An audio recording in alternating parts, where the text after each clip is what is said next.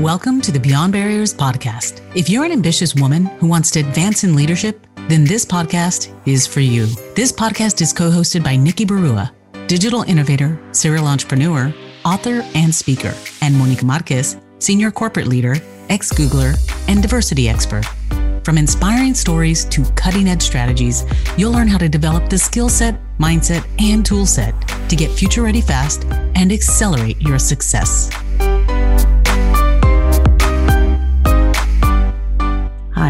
I'm Monica Marquez, your host for today's episode. You've likely heard some leaders described as a servant leader. But what does that really mean? Servant leadership is a philosophy and set of practices that enriches the lives of individuals, builds better organizations, and ultimately creates a more just and caring world. Simply put, it's all about leading by lifting others. Our guest today, Chloe Drew, knows a thing or two about servant leadership. Throughout her career, from her corporate executive roles to her philanthropic and political engagement, Chloe has fought for the underdog and paved the way for others to get ahead. Chloe has 20 years of experience designing, scaling, and leading strategies in human resources, corporate social impact, philanthropy, and diversity, equity, and inclusion. She currently works as an advisor and a coach to CEOs and executive teams to develop customized inclusion and diversity strategies that help unlock the full potential of leaders and teams. Before that, Chloe was chief people officer at the real estate tech firm Compass, where she also served as president of philanthropy and launched the firm's first community impact program, engaging all employees and over 15,000 real estate agents.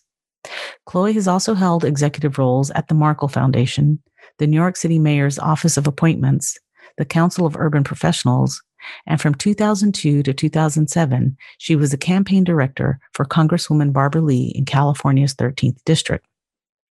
She has also served on nonprofit boards, including Wellesley College Centers for Women, Latino Justice, Dance Theater of Harlem, Emerge America, and Oakland Vote.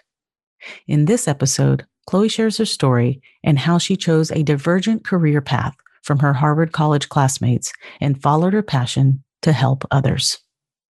Visit iambeyondbarriers.com where you'll find show notes and links to all the resources in this episode, including the best way to get in touch with Chloe.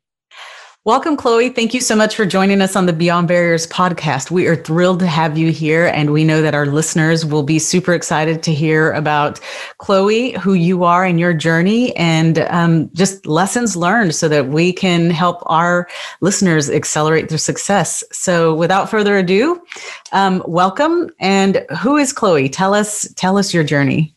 Oh, I really appreciate you inviting me here today. This is really fun to get to do, especially because I believe so much in what you're building and the purpose of Beyond Barriers. So, this is a real thrill for me. So it's interesting. Um, I, have always struggled with the notion of having, I don't know, a journey or a story that is worth telling. I, am sort of in the business, and I have been in the past 20 years of my career and life trying to figure out a way to make sure that women women and people of color that I've spent my life trying to serve have a chance to tell their story. But I get a little, I don't know, shy. I wasn't raised by parents who trained me to believe that you sort of tell your own story. But I, I do think it's valuable. And certainly some of the most important things I've learned have been from listening to leaders talk about their stories. Mm-hmm. So I thought in advance about this. And I think one of the turning points in my life. I grew up in Cambridge, Massachusetts. We spent some years living abroad in the south of France and so I had a life that was sort of both exposed and broad, and mm-hmm. yet at the same time incredibly narrow and incredibly sheltered by virtue of the siloed nature of Cambridge and the relative sort of bubbled comfort of living in France.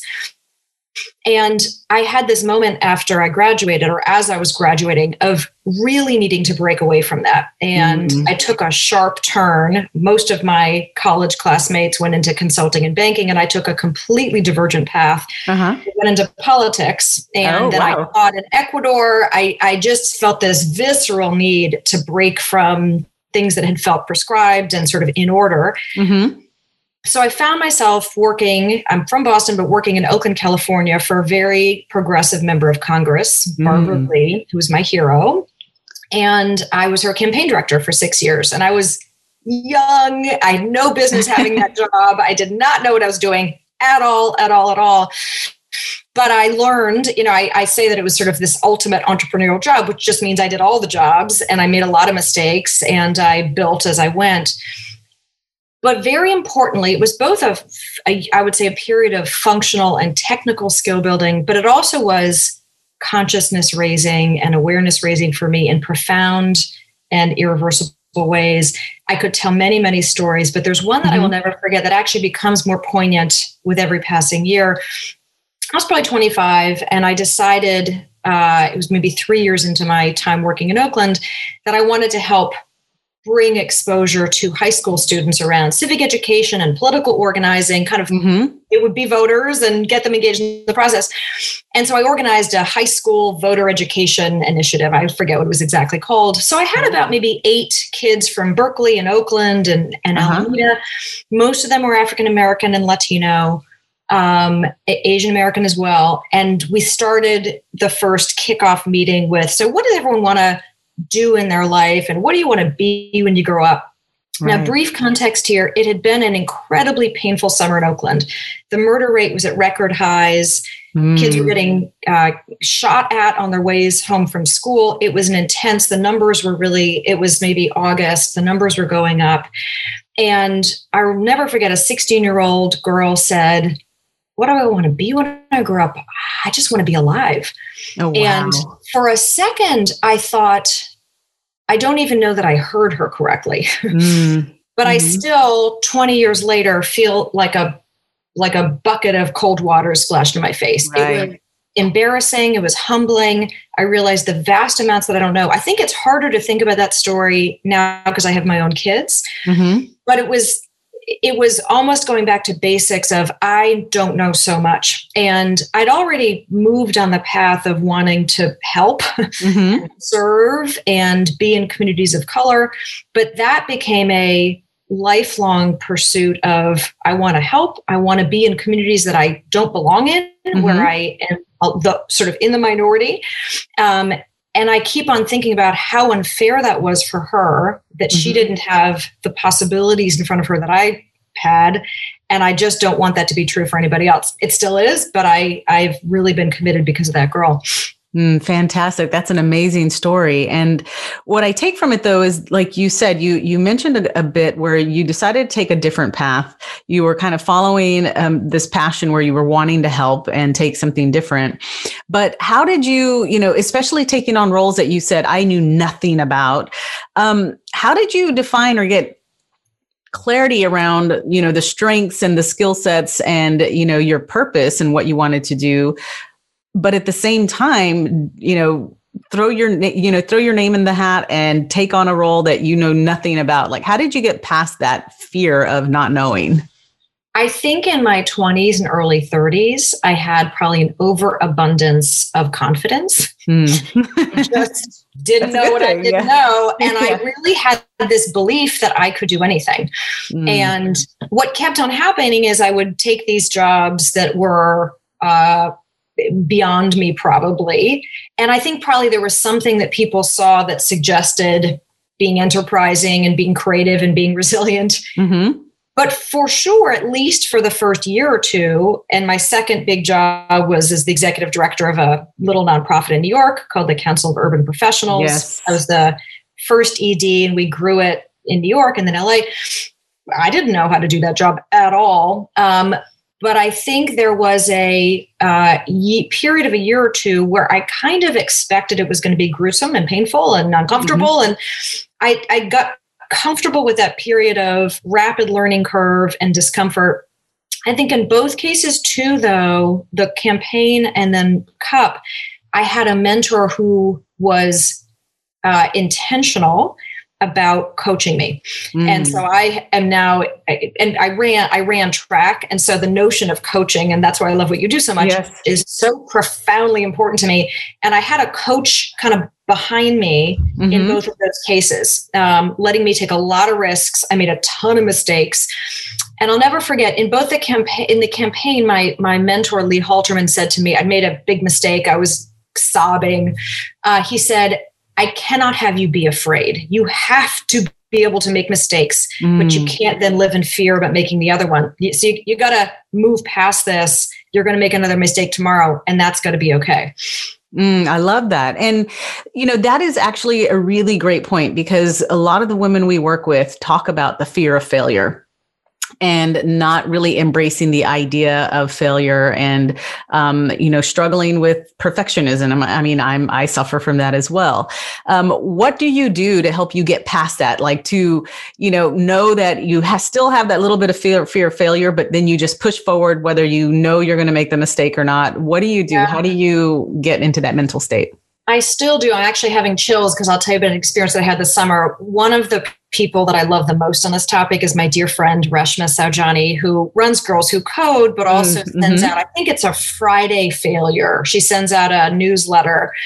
And oh, what I love, I love about it, so she tells a story of a way that she screwed up, and it's really real and it's really embarrassing and it's totally human. So that's my sort of Friday treat. I love reading those. So I just had an experience of not just failure, but sort of very public failure. I had a mm-hmm. job, uh, my last uh, inside a company job, mm-hmm. and I took a job in a department that was in the midst of big turmoil. Mm-hmm. Um, and things went really well for a while and then things took a total turn and it was public and it was across the whole mm. company and i was the public face of it and so i was apologizing and taking the blame for it. And mm-hmm. I felt that was my responsibility as a leader to do. Mm-hmm.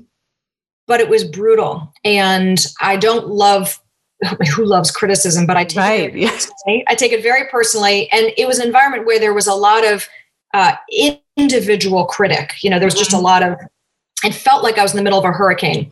Right. And even after I left that job, I felt so guilty and so bad. I felt like I'd let the CEO down, who was my good, good friend, mm-hmm. even though he said, of course not. It's, you know, it's not your fault. But I was driving and I, I love Brene Brown, but I hadn't quite become a devotee of Brene Brown yet. It was over the summer and I listened to one of her podcasts about critics mm-hmm. and failure. And I had to stop the car. I had to pull a car over because she read the poem, uh, The Man in the Arena. Now, I've probably heard that 50 times, but I had never heard it before. And the notion is it is only those who dare greatly, who get in the arena and mm-hmm. get in the muck, that uh, both feel the pain of failure, but also the sort of wonder and glory of having pushed some things across the finish line. And it's safer to be a critic. It's safer to sort of sit up in the arena. And, mm-hmm. and I just felt yes. this relief wash over me about, I remembered what I'd been trying to do. I was trying to help. I was trying to have integrity. I was trying to be brave. I didn't know, I actually really didn't know what I was doing. But that it it's to be in good company to try and to fail. And you just mm-hmm. got to pick yourself up again. So that was that I wish I'd known, I wish I'd absorbed that poem 10 mm. years ago. I didn't, but I now have it and I'm going to carry it with me.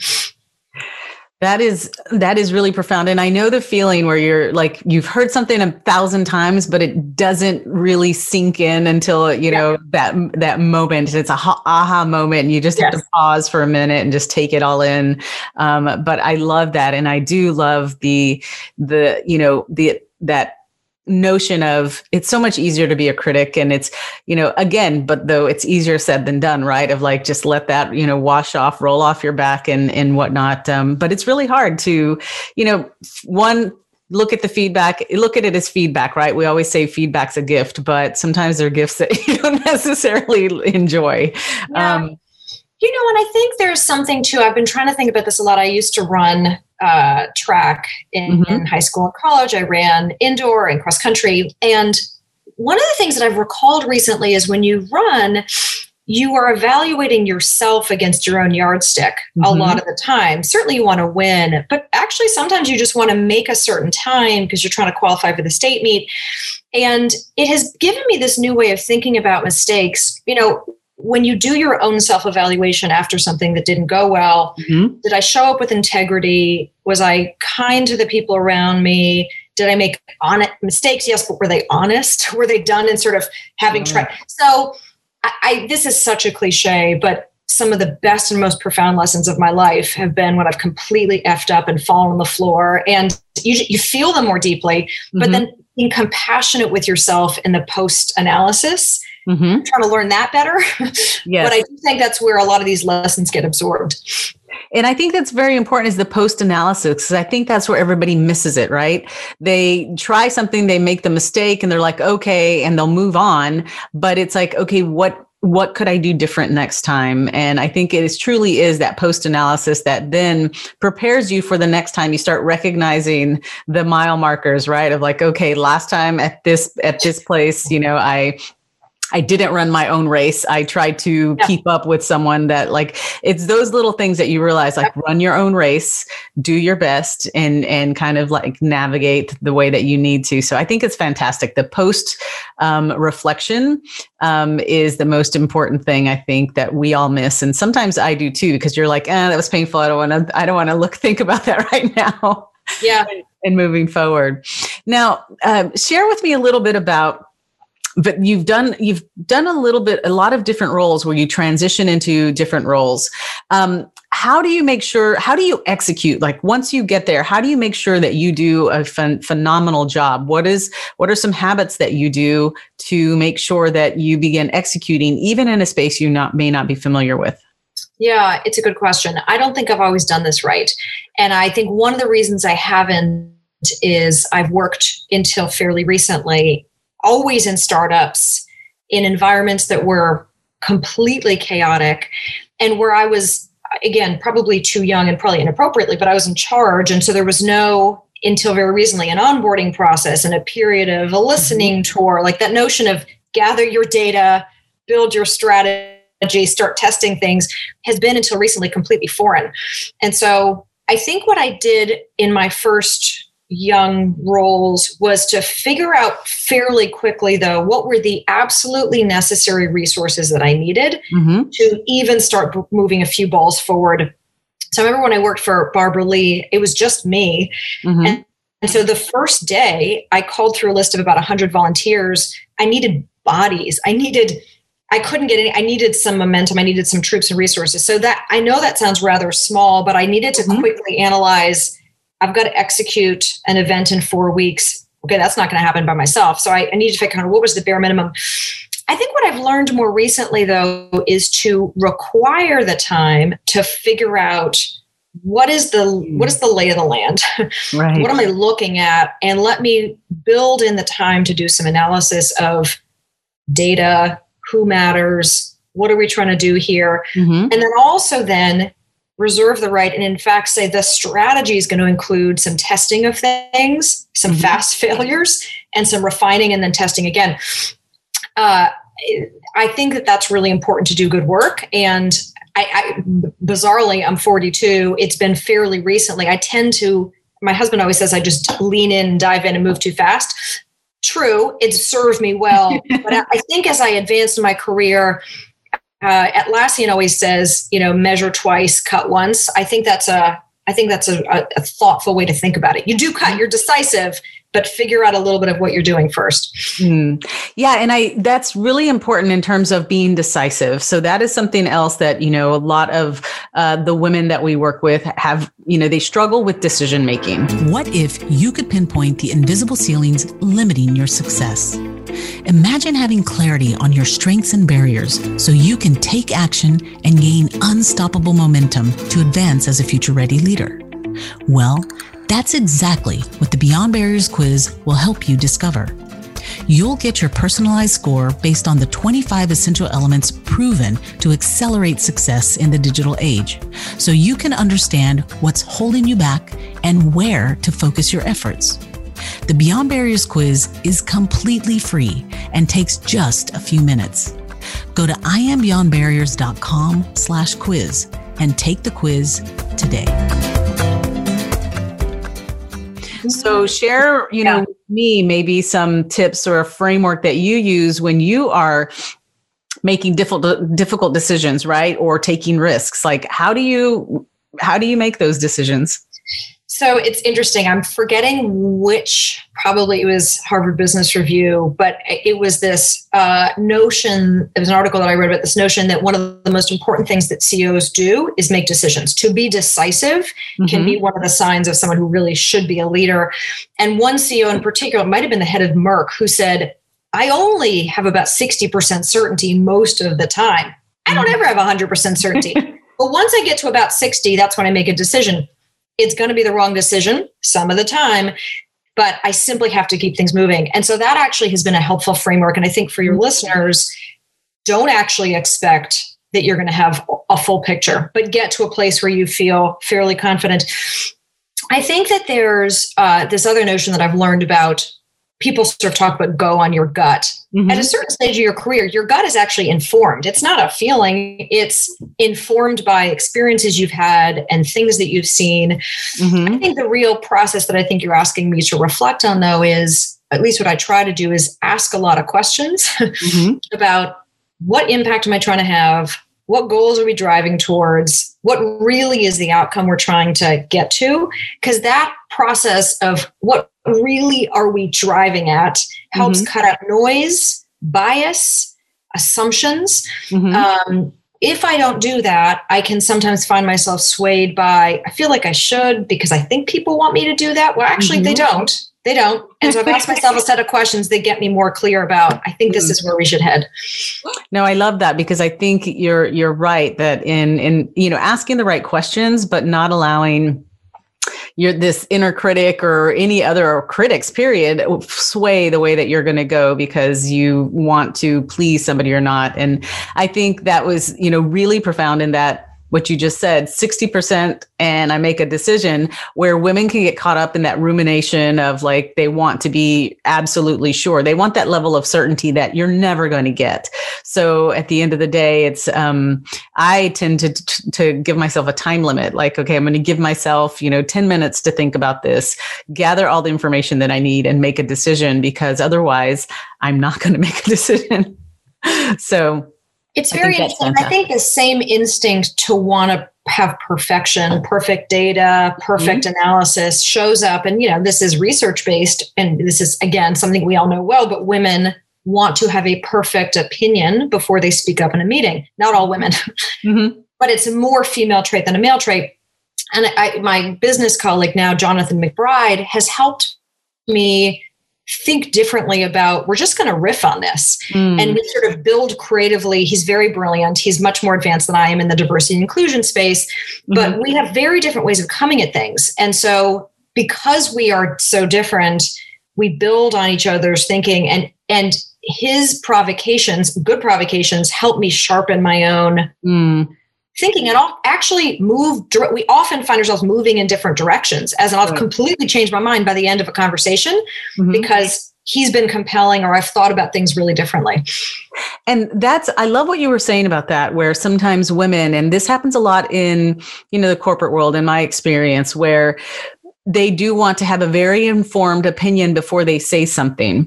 Um, and then they find themselves not saying anything in, in, in, meetings and then not being heard, right? Or, or being overlooked because they're not speaking up. So how have you, like you said, now that you are kind of learning this, this practice of riffing and kind of just putting your thoughts and ideas out there, what would be some advice to, to women? Because I know there have been, when I was much younger, I remember thinking, I was thinking something and I wouldn't say it, and then somebody else would say it, and I'm like, ah, like yeah, exactly. Yeah.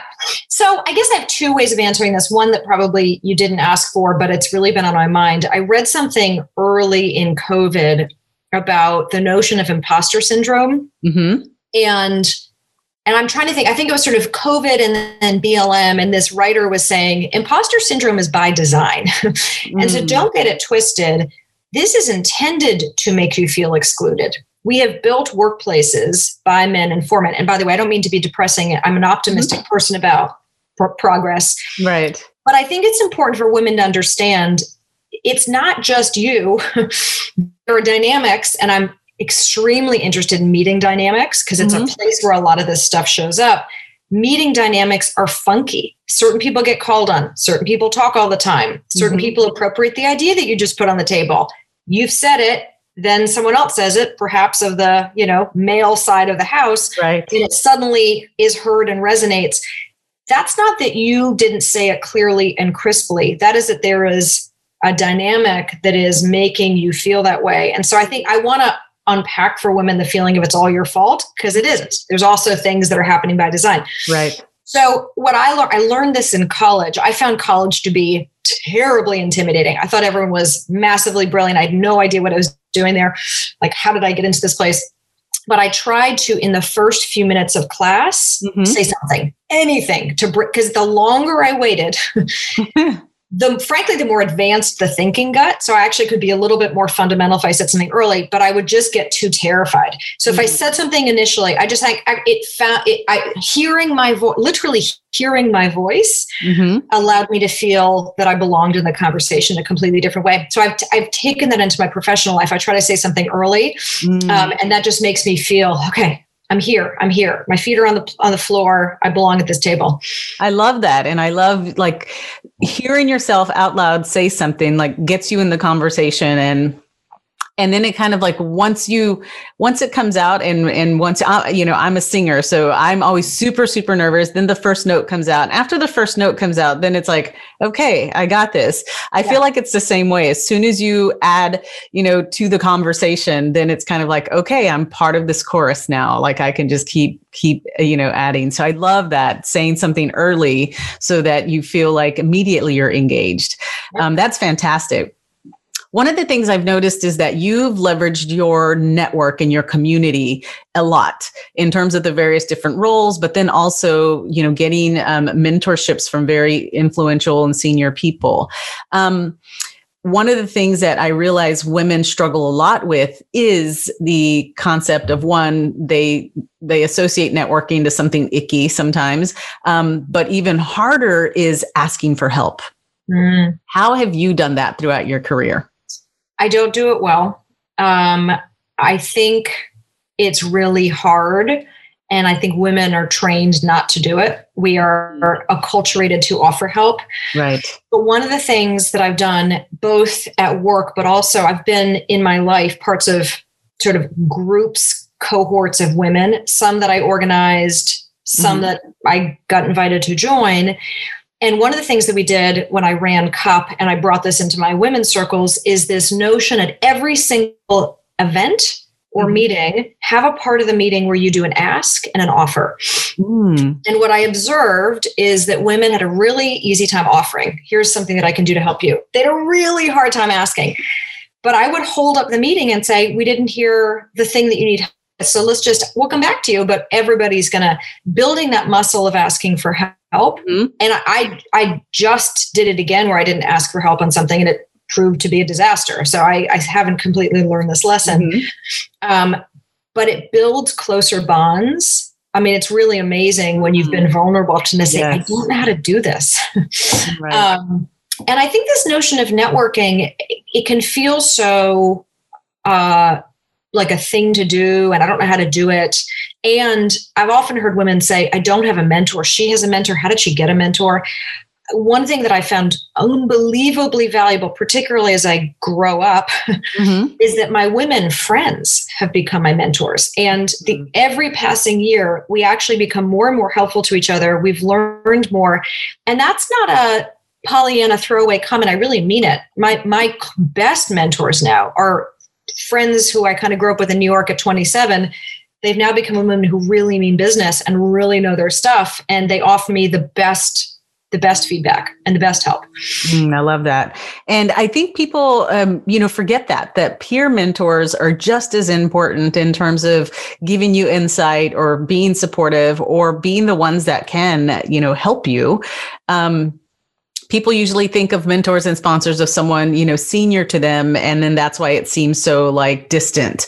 Um, but really look to the side because like you said there have been peers and colleagues who have kind of traveled the same kind of parallel paths potentially but have had different experiences and can and can really you can learn from them. So i think that's fantastic of looking at the peer mentor as well because we sometimes overlook that. That's fantastic.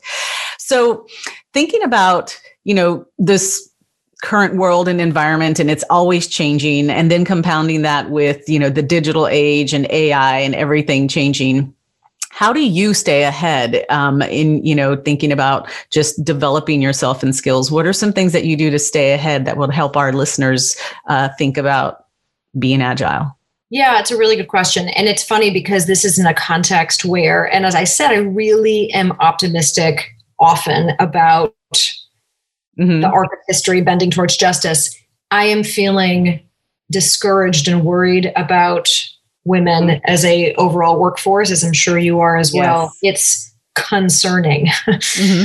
and it's multiple things, right? It's the lack of organized childcare. It's a reversal mm. in the home yes. between uh, partners about who's taking on more of the caregiving duties and mm-hmm. home care duties. I've had that in my own life. I mean, it's like stunning.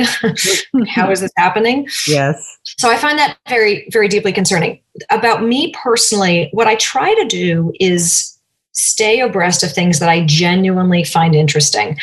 I think earlier in my career, I would try to read things because I thought it was the right stuff to stay abreast of. And mm-hmm. I found it stressful and mm-hmm. burdensome. Yes. And instead, what I've done is figure out what I really care about is uh, people and culture. I care about inclusion. I care about scaling culture within companies and outside. I care about corporate social responsibility. Mm-hmm. I care about movement building. And that's where I want to spend my life. And that's where I'm going to read voraciously. And everything has a tech foundation to it. And so I try to stay very current on the technology and AI trends that inform that, mm-hmm. and people analytics as it relates to human resources. And I've stopped, like, there are meaningful trends in national security and in global dynamics. And that is not where I plan to spend my career. And so I'm mm-hmm. not going to, if I find it interesting, I'm going to read it, but I'm really comfortable swimming around in the stuff because the field that I'm interested in is massive, as you know. Yes. And so I want to just swim around in this, mm-hmm. not worry about what I should be staying abreast of. I, I want to be abreast of the things that I find deeply interesting.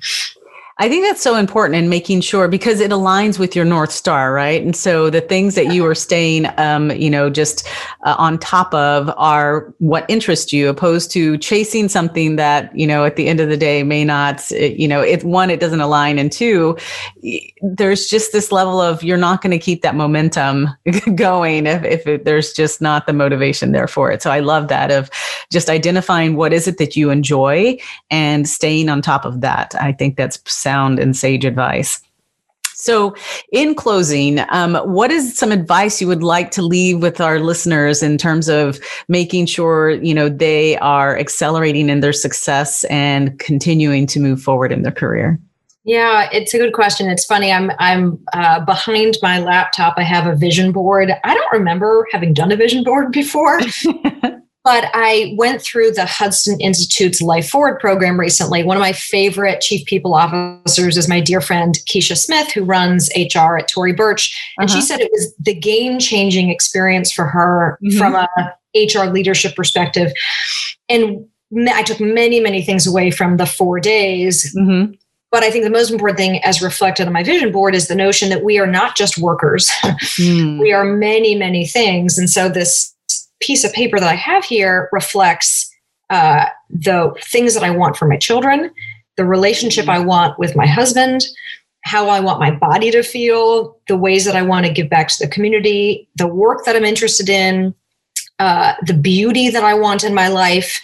And oddly enough, it sort of feels more European to think that way. I think there's mm-hmm. different cultures that think more comprehensively about life in its totality. Right. And until fairly recently, I've thought of myself as, I think probably because of my Irish Catholic worker parents, that work is the thing that you focus on and things get sacrificed. And I just had a job where I sacrificed life, health, husband, and children in a way that was terribly detrimental, terribly. And I, I cannot ever do that again. Mm. And so I really would say to anybody listening, early as you can, love and appreciate and honor all of the different pieces and sides of you and be intentional about nurturing all those different sides maybe not equally every single day but try to uh, have gratitude for what you have. And when you're overcorrecting it's okay. You're going to sort of overcorrect but sort of gently sway yourself back to a place where things are healthy. And i don't like the word balance because who has balance? But healthy and rich and um, and full and you know sane. That is beautiful. Bringing your whole self to work and just integrating life into it right? It can't yes. just be this solo siloed piece. Um, fantastic. Well chloe this has been a remarkable conversation. I've thoroughly enjoyed it. Um, i know that our listeners are probably going to maybe want to connect or hear more from you or of you. So what's the best way for them to be in contact or follow you Oh, absolutely. So I'm I'm gosh, I wish I was better at social media. I'm obviously on LinkedIn. Yes. Um, I have a completely embarrassing Instagram presence, but anyone can email me. It's chloe.drew at gmail, and I would love to hear from anybody. Fantastic. Well, thanks again, and I appreciate your time. It has been lovely. Thank you. Thank you so much. Thank you for listening to the Beyond Barriers podcast. There are thousands of podcasts out there, and we are so grateful that you've chosen to listen to ours. If you enjoyed the show, please leave us a rating and tell a friend about it. And subscribe to get new episodes every Monday, Wednesday, and Friday. Visit iambeyondbarriers.com where you'll find show notes, links, and the best way to connect with our guests. See you next episode.